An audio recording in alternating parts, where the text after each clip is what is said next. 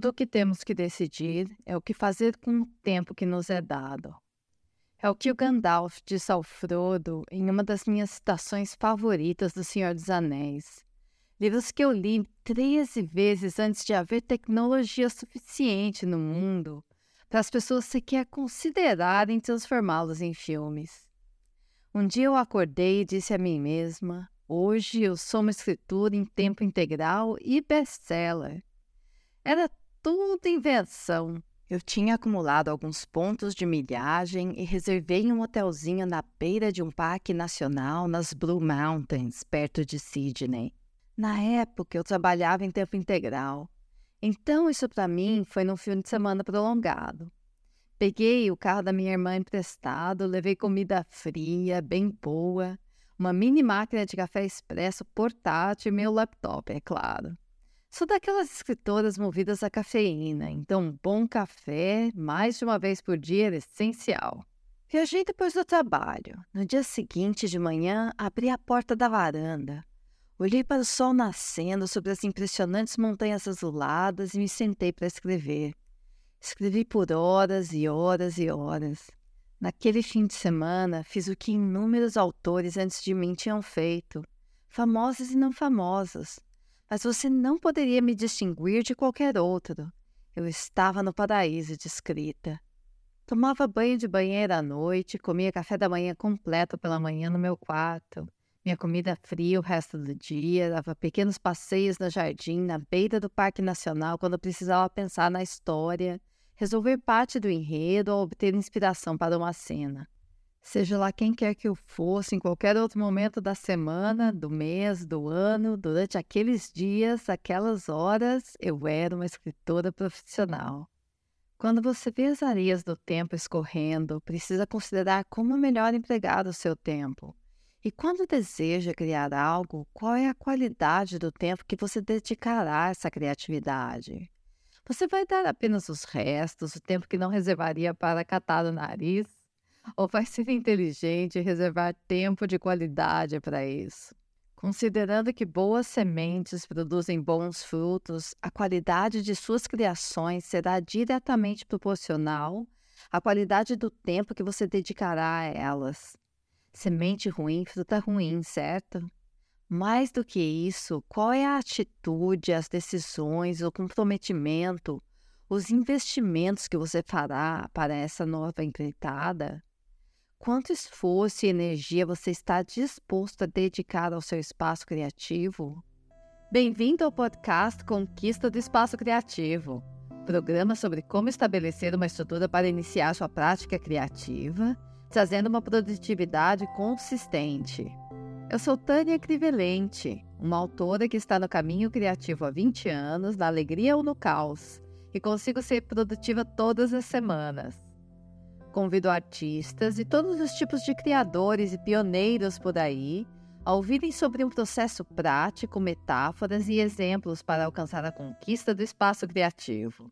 Nos últimos episódios, nós vimos que, para nós, o espaço criativo é algo que você estabelece agora, com o tempo que você pode dar a ele, envolvendo todas as atividades relacionadas à sua arte. É recorrente, contratual e é um processo imperfeito, um espaço protegido para a inspiração passar pelo meio. No episódio 1, discutimos como estabelecer um tempo recorrente para criar o episódio 2 é sobre declarar a si mesmo e, se possível, aos outros o que você realmente deseja fazer, o que você já tiver definido, declarando corajosamente a sua paixão. Hoje vamos falar sobre o que fazer no tempo estabelecido para a criatividade e fazê-lo seriamente, profissionalmente. Minha prática criativa se expandiu no momento em que minha carreira profissional atingiu um ponto em que eu podia trabalhar quatro dias por semana, e eu estabeleci as quartas-feiras como meus dias de escrita. Então, eu passei a tratar os meus dias de escrita tão seriamente quanto os meus dias de trabalho. Eu não acordava tão cedo, geralmente uma hora mais tarde, mas muitas vezes escrevia ou trabalhava em projetos criativos até tarde da noite, porque estava tão envolvida e animada com o que estava fazendo. De manhã, sempre arrumava a cama, me tocava e depois decidia onde a minha inspiração estava me levando, se ficar em casa ou sair por aí. Vou falar mais das possibilidades e maneiras de usar seu tempo para despertar a inspiração em um episódio posterior. A mensagem importante aqui é o quão a sério eu levava meu dia de escrita. Desde o início eu pensava: o que um escritor profissional faz? Como um escritor em tempo integral se comportaria? Tratava minha arte narrativa com profissionalismo máximo, dava foco e dedicação, atenção total, sempre que estava no caminho da criação. Ao longo dos anos, investi muito também, dedicando cada vez mais tempo, fazendo vários cursos, participando de festivais, lançamentos de livros, palestras de autores e estudiosos, investindo em equipamentos e software para escrita. Fiz um curso sobre como publicar e-books na Amazon e meu mestrado em escrita criativa na Universidade de Tecnologia de Sydney, que me levou anos para pagar, mesmo com a ajuda da minha família. Meus equipamentos evoluíram ao longo do tempo, de um laptop de 5 quilos para o meu sonhado Mac Air e meu tablet Remarkable. Isso me permitiu redescobrir a escrita à mão e me lembrei que, escrevendo à mão e digitando, usamos partes diferentes do cérebro, acessando mais os nossos poderes criativos. Uso os dois agora, em momentos diferentes. Como listei no episódio 1, passei de ter 30 minutos por dia para ter duas horas por semana, para ter tempo dedicado ao mestrado e, no fim, estabelecer um dia inteiro de escrita por semana. Também experienciei ter tempo demais em minhas mãos quando tirei um ano sabático e recentemente durante um hiato entre empregos que terminou há cerca de um mês e meio. Nessas situações, proteger a criatividade significa criar estruturas para evitar que o tempo corra loucamente sem que nada seja alcançado. Durante essa evolução, meu espaço criativo e comprometimento continuaram crescendo, Voltando ao momento em que estabeleci o dia de escrita, a partir dali, organizei minha área de trabalho, minha mesa de escrita, uma boa cadeira, um monitor, um teclado. Quando pude, comprei uma mesa com altura ajustável, com um monitor melhor, uma cadeira melhor, um teclado melhor. Adquiri um software de escrita e fiz cursos online que me ensinaram a usá-lo bem. Tudo isso ao longo de 17 anos desde que recebi meu visto, e conforme eu pude. Disse que você investe tempo, dinheiro e organização naquilo que você valoriza mais. Eu tenho playlists de músicas para escrever e para livros específicos nos quais estou trabalhando. Meu apartamento é moradia de uma escritora. Se alguém não me conhecesse e entrasse no lugar, saberia que ali mora um contador de histórias, um leitor, um escritor. É decorado com livros e uma antiga máquina de escrever que realmente escreve. Tem uma prateleira de mini-livros com citações e várias com inspirações para escritores, inspirações para artistas e muitas coisas que me trazem alegria, como ficou famoso dizer recentemente. Escolhi meu apartamento porque a árvore que vejo da janela é uma musa. Tenho uma xícara de café me lembrando que coisas incríveis vão acontecer, cheia de canetas coloridas, e a tela acima da minha cabeceira é uma imagem que fala com a minha alma.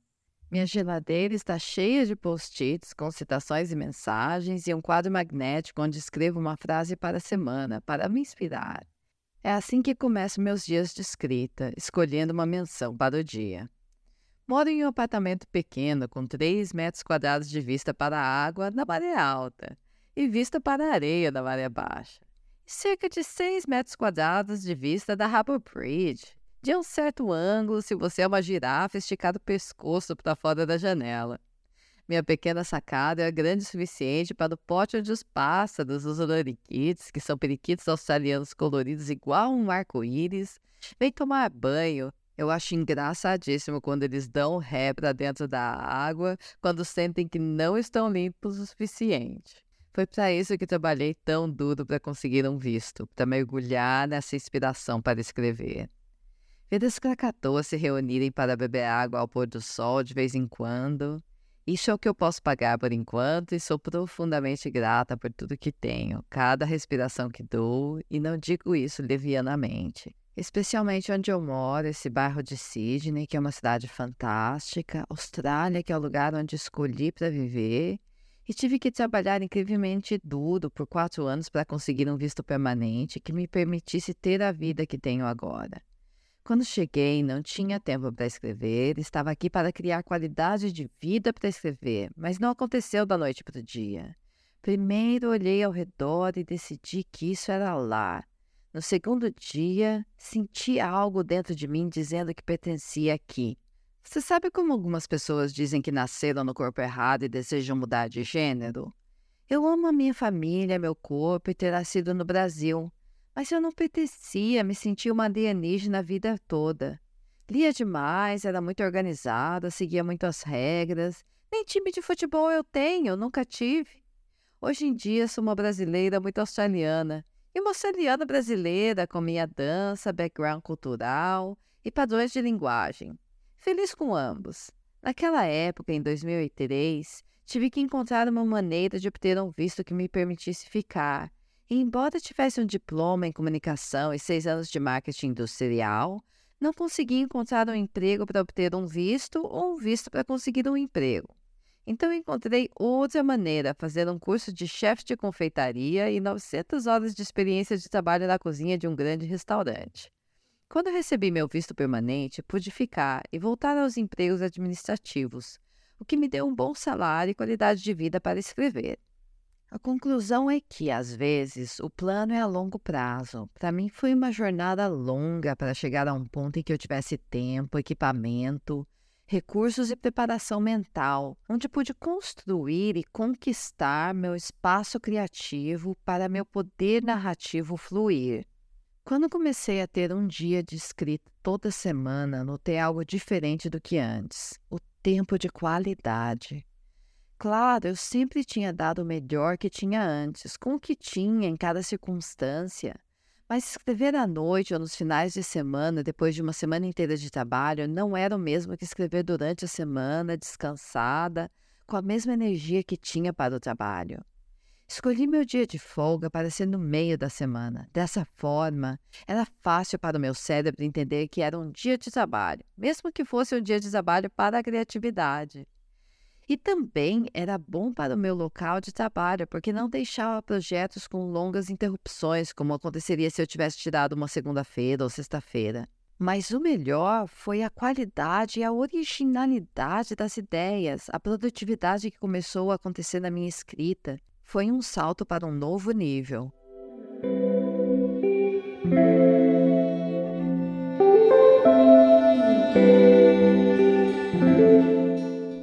Para você, seu objetivo deve ser criar o melhor espaço criativo que você pode obter no momento presente e dedicar a ele a melhor qualidade de tempo que você puder. Quando definir o tempo para criar, verifique se o período escolhido é o melhor que você tem disponível, considerando sua situação atual de vida. Se você é uma pessoa matinal, considere acordar mais cedo em vez de trabalhar até tarde. Faça escolhas inteligentes para você. Faça os ajustes necessários e então adquira as melhores ferramentas, sistemas, equipamentos, acessórios que você puder comprar e estiverem ao seu alcance. Durante o período em que fiquei sem emprego, por exemplo, não gastei muito, não viajei para lugar nenhum. Porque moro em uma cidade propícia para isso, sempre pegava transporte público e escrever em bibliotecas, cafés, trens e balsas. Este foi meu intento de migrar essa qualidade de vida. Você precisa se adaptar às suas circunstâncias. Converse com amigos, participe de encontros, faça cursos, faça perguntas. Encontre maneiras que funcionem para você com o que você estiver ao seu redor. Sempre preste atenção para não investir demais, gastar demais, se esforçar além da conta, entrar em dívidas. Nada disso é necessário. Se criar estresse e ansiedade, isso prejudicará suas habilidades criativas. Claro, se você estiver criando uma nova empresa com tiro comercial, estiver obtendo um empréstimo, tiver certeza de que é um investimento financeiro inteligente, além de contar com orientação sábia e ter um plano sólido, a história é diferente. Mas se não for esse o caso, não há necessidade de ir além dos seus bens presentes para começar a criar agora. Você me entende? Para se iniciar um processo criativo, você não precisa de nada especial Apenas invista o que está à sua disposição nesse instante, financeiramente, em termos de tempo, em termos de compromissos familiares. Assim você pode relaxar na criação. Trabalhei quatro dias por semana por mais de quatro anos com grande produtividade. Agora, acabei de começar um novo emprego em período integral. Como disse em episódios anteriores, nossas circunstâncias mudam o tempo todo. A beleza de ser mais madura e ganhar experiência em dominar meu espaço criativo é que proteger está em meu subconsciente agora. Primeiro, estou muito mais apta a navegar o trabalho de maneira eficiente para não deixar suas pressões me afetarem fora do horário de trabalho. Segundo, sendo um trabalho presencial, estou usando novamente minhas viagens diárias de balsa e trem para escrever os scripts desse podcast. Escrevo todas as manhãs e às vezes na hora do almoço também. Algumas noites vou dançar depois do trabalho e consigo sentar e trabalhar os meus textos antes de começar a dançar. Por estar cansada à noite, reservo tarefas mais fáceis para esse horário, como revisar textos em vez de escrever algo novo. Usar seu tempo sabiamente é uma das lições mais esclarecedoras que seu tempo na Terra pode continuar trazendo a você. Você deve se concentrar no que é importante para você e dedicar a essa coisa que você definiu que é importante sua energia, tempo e atenção. Invista o que puder, o que estiver disponível. E se forem 20 minutos por semana, dedique esses 20 minutos com qualidade e foco total. Isso totalizará 17 horas e meia por ano de tempo criativo de qualidade. Uma ideia brilhante e transformadora pode ocorrer em um instante, mas pode levar um ano inteiro de sessões de 20 minutos para aparecer.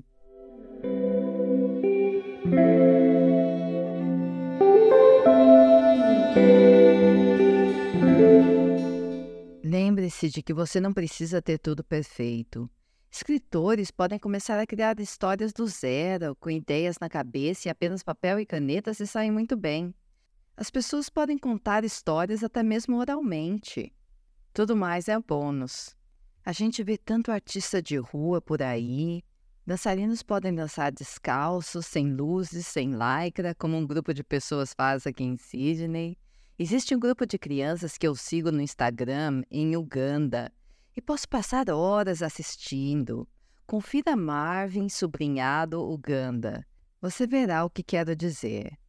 Apenas com a imaginação, alegria, corpos, técnica, camaradagem, sendo crianças direto na rua de terra dançando, sem pisos de madeira, sem sapatilhas de balé, barras, espelhos, sem cenários perfeitos, eles são impecáveis como grupo em cada vídeo que postam. É uma lição que nos mostra como é possível criar com muito pouco, apenas com nossas mentes, corpos e a luz interior. Você pode começar de onde está, com o que tem, até mesmo em sua mente, com sua imaginação, e trate isso seriamente, com diligência, de acordo com seus objetivos. Isso é muito importante. Não há necessidade de ultrapassar os limites. Agora você pode definir suas próprias regras para o seu processo criativo. Pense e pesquise como as pessoas que fizeram o que você quer fazer antes se comportam e obtenha alguma inspiração.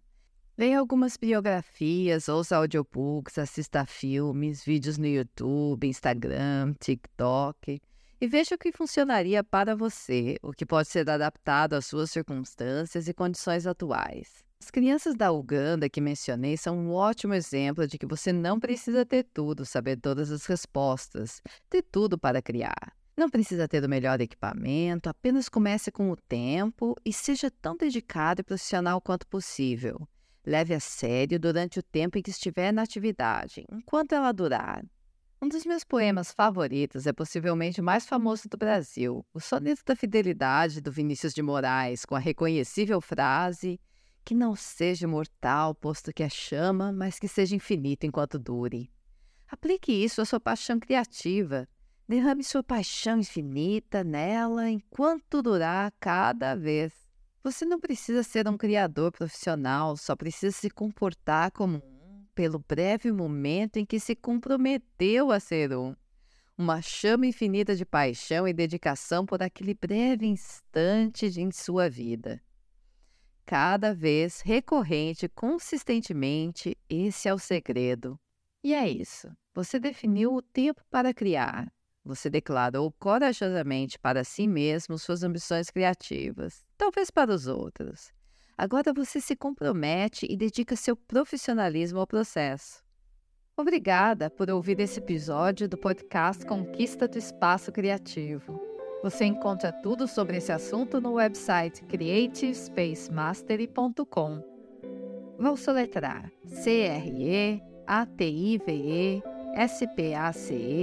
C-R-E-A-T-I-V-E-S-P-A-C-E-M-A-S-T-E-R-Y.com. Se gostou, curta o show, siga o programa, faça uma avaliação e envie para alguém que possa aproveitá-lo. Te vejo no próximo episódio. Tchau!